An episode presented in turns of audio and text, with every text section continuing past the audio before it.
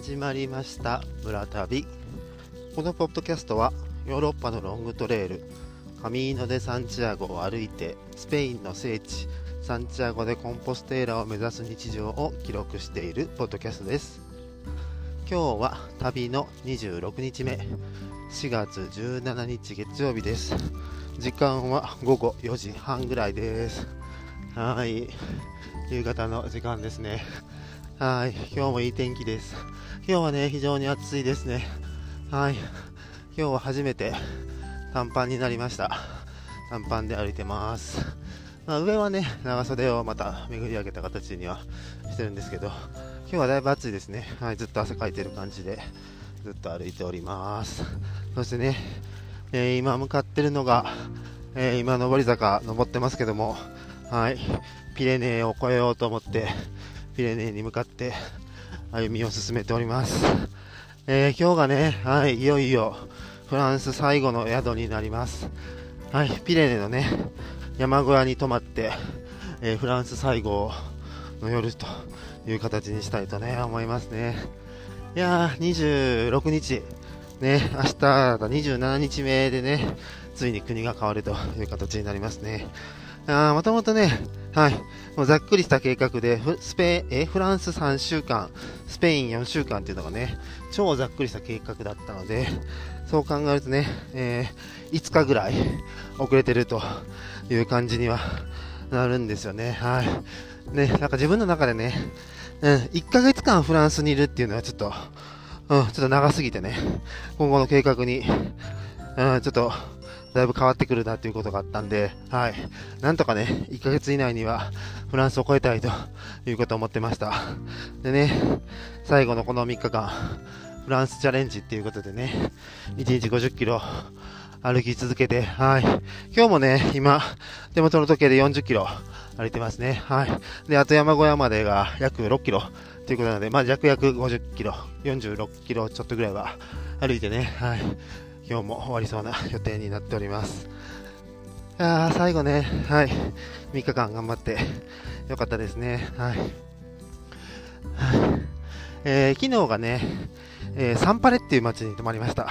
昨日泊まったサンパレっていう街がね、えー、実はちょっと迂回路なんですよ。本当はね、このピレネー越えの山国境までね、ピューって行く予定だったんですけど、そのね、前日に泊まった宿でね、みんながね、サンパレに行く、サンパレに行くって言ってたんで、あじゃあサンパレに行ってみようかなと、急遽ね、予定を変えて、フランスチャレンジでね、急いでいるところではあったんですけど、そんなにみんなが行くっていうから、なんかいいんかなと思って、名前情報なしにね、いきなりサンパレっていう街の方へ行ってきました。多分、感覚的には、ああ5キロぐらい片道で余分なとこに行くんで、まあ10キロぐらいあなんかプラスでかかったかなっていうような、そんな感じの移動距離になったんじゃないかなとは、えー、大体想像はしてるんですけど、まあね、そういうサンパレっていう街にちょっと足を伸ばして行ってきましたね。はい。いや、正直ね、昨日、えー、サンパレの街到着したのがね、夜の8時40分ぐらいかな。はい、でしたね。本当にね、こちらでの日、日の入り時間、ぴったりに、宿に着きましたね。本当に、夕焼けをこっちで見たのは初めてだったんじゃないかな。うん、いつもね、そんな8時とかの時間はね、もう宿でゆっくりご飯食べてる時間になりますんでね、そんな時間まで歩いてたのは、あ初めてでしたね。はい、ということでね、結構遅く着いたんですけどね。で遅く着いてね、うん、なんか、うん、この宿の人がね、迎えてくれたんですけどね、うん、なんか、あんまりなんか、宿にも活気もないし、あなんかみんながサンパレに行く、サンパレに行くっていう意味、なんでサンパレに来んねやろうとか思ってね、ほんでその、宿の人にもね、なんかサンパレってなんか、こうなんていうか見るべきものはあるのって聞いたらなんか、うん、なんか、教会があるよ、みたいな、なんかそれぐらいのことしか言われなくて、いや、なんかサンパレほんまに来た意味あんのかなとか思ったんですよ、昨日寝るときとかは。で、なんかそのね、せっかくわざわざ5キロも寄り道してサンパレまで来たのに、何しに来たんやろみたいな感じでね、昨日は思ってたんですよ。でね、今日の朝もね、うん、まあ、サンパレの教会に行ってから出発したんです。教会はね、ちょっとやっぱ、綺麗だったんですけど、いや、やっぱりサンパレの街普通やったな、みたいな感じで思ってね、出発したんですけどね。そしたらね、なんとなんと、サンパレの街からね、峠を越えるときにね、もうピレネーがね、ドヒャーってね、もうめっちゃ見えたんですよ。うわーって感じでしたね。ああ、なんか、多分、ね、他のそのまっすぐピュって行くルートを通ってないからわからないんですけど、多分サンパレに行く意味はあの、あの峠越えでピエーネを見るために行くんちゃうんかなっていう感じがすごいしてね。いや、あれはほんまにね、ちょっと行った価値やったなって感じでしたね。うん、サンパレ、遠回りやけど、行ってよかったなって感じで本当に思いました。もう本当にね、目の前にズバーって広がってるんですよね。はい。でね、えー、その、サンパレの街から一つ峠を越えてね、えー、今こうやって歩いてるわけなんですけども、そのね、サンパレの峠を過ぎるとね、もうピレネが逆に近すぎるんだと思うんですけど、逆にこうとね、もう山が見えなくなっちゃって、はい、ピレネのね、雄大な姿を見るのは、そのサンパレの峠のところが最後っていう感じでしたね。いやー、なんかすごかったですね。うん、なんか、そのピレネのね、案内板、なんかよくあるじゃないですか。山の絵が描いてあって、これ、これがなんとかだけだよ、みたいな感じのね、看板。それがフランスのバツもあったんですけどね。それで見るとね、はい。なんか手前の槍ヶ岳みたいに三角形にピョーンってとんがってるピークがあったんですけど、それが2500メートルぐらいのピークで、でね、さらに、え方角で言うと、まあ、南側、南東側のところのね、ピークの方が結構山がこうギューって密集してる感じだったんですけど、そっちが2800メートルぐらいのね、ピークが 連なってるというような絵も書いてありましたね。あフィレネもね、素敵な山が見えてよかったんですけどね、今はね、はい、そのピレネに向かって徐々に歩いております。多分ね、本当に今見えてる山もピレネの一部なんでしょうけどね。はい、まあ、あの、今、2000メートルのところはね、真っ白な雪山でしたけど、ここから見えているプレーネは、はい、緑色の山ですね。はい。ここを明日越えていきます。はい。いやー、本当にね。でね、えー、今先ほどね、えー、サンジャンピエドポーっていう街を、えー、さらっとね、通過してきたんですけど、このサンジャンピエドポーね、もしかしたらこのカミーノの道のことをご存知の方は、サンジャンピエドポーのことも知ってるかもしれないんですけど、結構ね、この、なんか、日本で紹介されてる、この、サンチャゴでコンポステーラへの道、カミーノ巡礼の道のスタート地点みたいな感じでね、サンジャンピエドポーが紹介されてたりもするので、はい、サンジャンピエドポーのこと、ご存知の方もいるかもしれないですね。はい。えー、略してね、SJPP なんてね、略したりもしますけどね。はい。と言ってると、ちょっと今、自販機があったので、えー、ちょっと自販機買っていいですか？ちょっと止めます。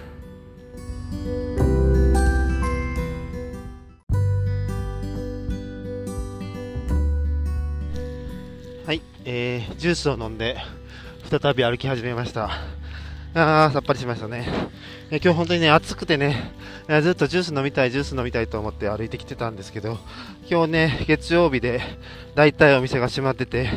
ジュースがね、飲めなくて、でさっきのね、大都市、サンジャンピエドポーだと、あるかなと思ってたんですけど、なんかそういう、ジュース売ってるお店だけちょっと見つけられなくてね、なんかお土産物屋さんとかね、うん、なんかケーキ屋さんとかそういうのは空いてたんですけど、ジュース屋さんだけ見つけられなくて飲めなかったんでね、自販機見つけて飲んじゃいました。でも自販機ね、この国来て見たの多分2回目やと思います。はい。それも初日に見たんですよ。初日に見て、最終日に見るっていうね、そんな感じのとこでしたけどね、自販機やって生き返りましてよかったです。はい。ということでね、はい、その大都市、サンジャンピエドポーだったんですよね。なんかこうね、日本で計画してる時ね、このサンジャーのマッチ、あ SJPP 行ってみたいなーみたいな感じで、すごい、ね、やっぱスタート地点の街なんでね、なんかまあ憧れみたいな感じでね、思ってたんですけど、このね、フランスを20日ちょっと歩いてるうちにね、大都市には泊まりたくないという気持ちの方が強くなってたので、もうね、ね、後半、旅の後半、この、なんていうか、後半っていうのは、今までのうちの後半という意味ですけど、ね、サンジャンピエドポーの街が近づいてくるため、近づいてくるとね、いやもうサンジャンの街は実態でかい都市やから、止まらんとこみたいな気持ちでね、思ってたんですけど、はい、予想通りね、めちゃめちゃ大きな街でしたね。もう、もう観光客がね、ごった返していました。はい、普通のなんていうか、私服の観光客の人もいるし、このね、登山ウェアのね、観光客もいるしっていう感じでね、観光客がね、ごった返してる街なんで、うん、ここは、やはり自分好みの街ではなかったなと思って、今ね、さらに歩を進めているわけですけれども、はい、山小屋までね、行きたいと思います。ちょっとね、ご飯の時間がね、えー6時半からだよって指定されてるんで、ちょっとね、他の山小屋、今まで泊まってた巡礼宿のジットだとね、7時スタートだったんですけど、今日6時半スタートってことなんで、ちょっとなんか、時間なんか念をされたんでね、ちょっと遅れないようにね、えー、急いで向かおうと思うんですけれどもね、はい。いやフランスね、いやなんか、フランスのこの道しるべ、えー、フランスがね、この巡礼路、巡礼路は巡礼路の道なんですけど、その巡礼路の道でもありね、フランス国内のハイキングトレイルとしても整備されているということで、ハイキングトレイルの名前がね、GR、フランスの名前で GR っていう名前で呼ばれてますけど、この GR65 っていう、えー、ルートにね、沿って今まで歩いてきてたんですけど、この JR65 の道しるべ、赤と白のペンキで日本線ピュッピュって横にね、並んでるやつだったんですけど、この JR の道しるべもね、これで見納めかと思うとね、いやー、なんかなんか感慨深いですね。いや、もう26日も歩いてるなんてちょっと信じられないですけどね。いや、そんな前ね、結構ね、1ヶ月も何してたんやろって感じはあります。ね、毎日歩き続けて、いや700キロ、いつの間にかもう700キロですね。いやー、ね、あっという間でした。ね、でもね、最後ね、えー、この3日間、ね、3日間でね、フランス乗り越えようということで、フランスチャレンジということでね、自分で目標を設定して歩いてきましたけど、なんかこれね、良かったですね。はい。えー、1日50キロ歩いたんですけど、うん。まあ、ね、ちょっと1日50キロなんで、1日えー、ま、昨日とか12時間ぐらい歩いてたんで、ね、宿への到着が遅くなるとかいうこともあったんで、ま、ちょっとね、もしかしたら宿の方にはご迷惑だったところはあるかもしれないんですけど、まあ、ね、個人的にはすごい、うん、そんだけ長い時間歩いたのは良かったなっていうふうに思いましたね。なんか、やっぱりね、そんだけ長く歩くと、足とかも疲れるんですけど、なんかそ疲れる感じがね、本当にいや、なんか疲れて、そういう疲れを感じるからこそ、なんか歩いてる実感が湧くみたいなね、そういうところもあったんで、うん、やっぱりなんかその自分がね、こう、強くなるためには、そういうしんどい思いをしてこそっていう感じなんで、いや、その50キロをね、自分に課したっていうのは良かったと思いますね。ちょっと、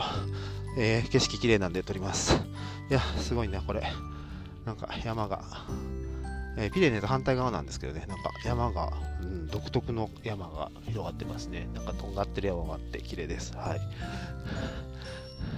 でで結構ね、旅の始まって最初の頃、うん、5日目かな、6日目かな、それぐらいの時にね、なんか1日40キロ歩いた日があったんですよ。でね、1日40キロ歩いた日にね、えー、巡礼宿にね、着いた時にね、うん、なんか、そこにいたね、メンバーからね、1日40キロも歩かなくてもいいとかね、なんか40キロ歩くなんて馬鹿げてるみたいな感じでね、言われてね、あそういうもんなんかという感じでね、うん、40キロ歩かん方がいいんかなとか、ね、ちょっとその時に思っちゃったんで、なんか、もうなんか1日にね、歩くの30キロぐらいにしようかなみたいな。で、その時みんなにね、30キロ歩けば2ヶ月あれば間に合うみたいなことも言われたんでね、まあ、30キロあれば間に合うんかと思ってたんですけど、まあね、それで歩くとやっぱり、ご覧の通り、もともとフランス3週間の予定っていうのがね、えー、プラス5日間っていうような感じになってるぐらいなんで、まあね、本当にその、このフランスチャレンジなかったら、フランスに1ヶ月、もしかしたらいたかもしれないぐらいになるんで、うん、ね、やっぱり、うん、何が言いたいかって、そのやっぱりその自分でね、自分でほんまにその自分で納得して30キロやったらいいんですけど、やっぱりその30キロでね、なんか僕の場合は、その1日30キロ楽しく歩いて、1500キロ無事にボンボン、平々ボンボンと歩きました、終わりました、よかったですっていうのじゃ、多分満足しなかったと思うんですよね。やっぱりそういう、1日50キロとかそういう日もあって、なんかちょっと体が痛めつけられる日とかもあって、なんかそういうのもあってこその、うん、なんか1500キロの道っていう感じやなっていうふうに今回思いましたね。うん、なんか、やっぱり他の人がやっぱそういうふうに言う、他の人が言われたから30キロでいいんやとかね、思ってそういうふうにね、なんかやっぱり自分ではなんかそういうの影響してない、影響されてない、影響を受けてないつもりでいてても、やっぱりそういうのね、30キロ歩かんでいいよとか言われたら、なんかそっちにやっぱり引っ張られちゃってね、やっぱそれ、自分でこうやって今回50キロ歩くまで、なんか、50キロなんて歩けへんもんや、みたいな感じで、やっぱ思っちゃってたし、あなんか、そんなか、不思議ですよね、本当になんか、人間、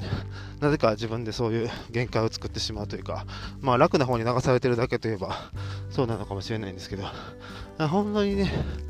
そんなこと気にせずね、自分が行きたいところを目標を決めてそこにガンっていくっていう風なそういうスタイルでねこのフランス最後を乗り越えれたのは良かったなと思いますね。いやなんかそれまでねなんかちょっとあの人がねどこまで行ってるからどうやみたいなのをねちょっとあの人はもう先行ってるとか、なんかそういうのね、ちょっと気にしてた時代もね、若干あったんですけど、この2日間はね、やっぱりそのね、自分が50キロ行くって決めたことに対して、本当にそれだけに集中してたっていう感じだったんで、なんか、それが良かったなという感じで、ただね、昔泊まった宿のね、ホストのフレデリックがね、なんか、悩み事はね、なんか、悩み事のことを考えてるうちは、あの答えは出てこないと。その悩み事のことを手放した時に答えが見えてくるみたいなことをね、フレデリックが言ってたんですけど、なんかちょっとそれと近いんかなとかもしかして思ってね。だからね、人と比べてね、自分がどうやこうやとか思ってる時はね、全然うまくいかないんですけど、そうじゃなくて本当にね、自分のことだけに集中していったらなんか、うまいこと言ったんちゃうかなみたいな感じがしたんでね、それをね、ちょっと感じれたのは良かったのかなというふうに、最後、フランスのところで思いました。はい、えー、今ちょっと看板出てきたんですけど、えー、山小屋まであと1時間4.4キロということになってますね。標高が今現在で311メートルだそうです。はい。えー、多分山小屋の標高が7、800やったと思うんで、あと400メートルぐらいですか。ある感じなんで、はい。ちょっとね、一山登るような感じですね。ちょうどあと時間も1時間ということで、いい感じの時間にご飯に間に合うんじゃないでしょうか。はい。ということでね、フランス最後の夜楽しんでいきたいと思います。あこの日のためにねちょっとしばらくお酒飲んでないんですよ。ビールもワインもね。うん5日間ぐらい飲んでないですね。この雨降ってる間ね全然飲まなかったんですよ。ね、ちょうど暑くないからね、そんなあビール飲みたいみたいな気持ちもなかったんで、ちょっとね、お酒も飲んでないんで、ちょっと久しぶりに飲んで、フランス最後のね、夜を楽しんで終わりたいなと思います。ね、いよいよ明日はスペインに突入します。旅も後半戦ですね。はい。いい形で、またフランス、スペイン続けていきたいと思います。ということで、今日も聞いていただきましてありがとうございました。次回はスペインでお会いしましょう。バイバーイ。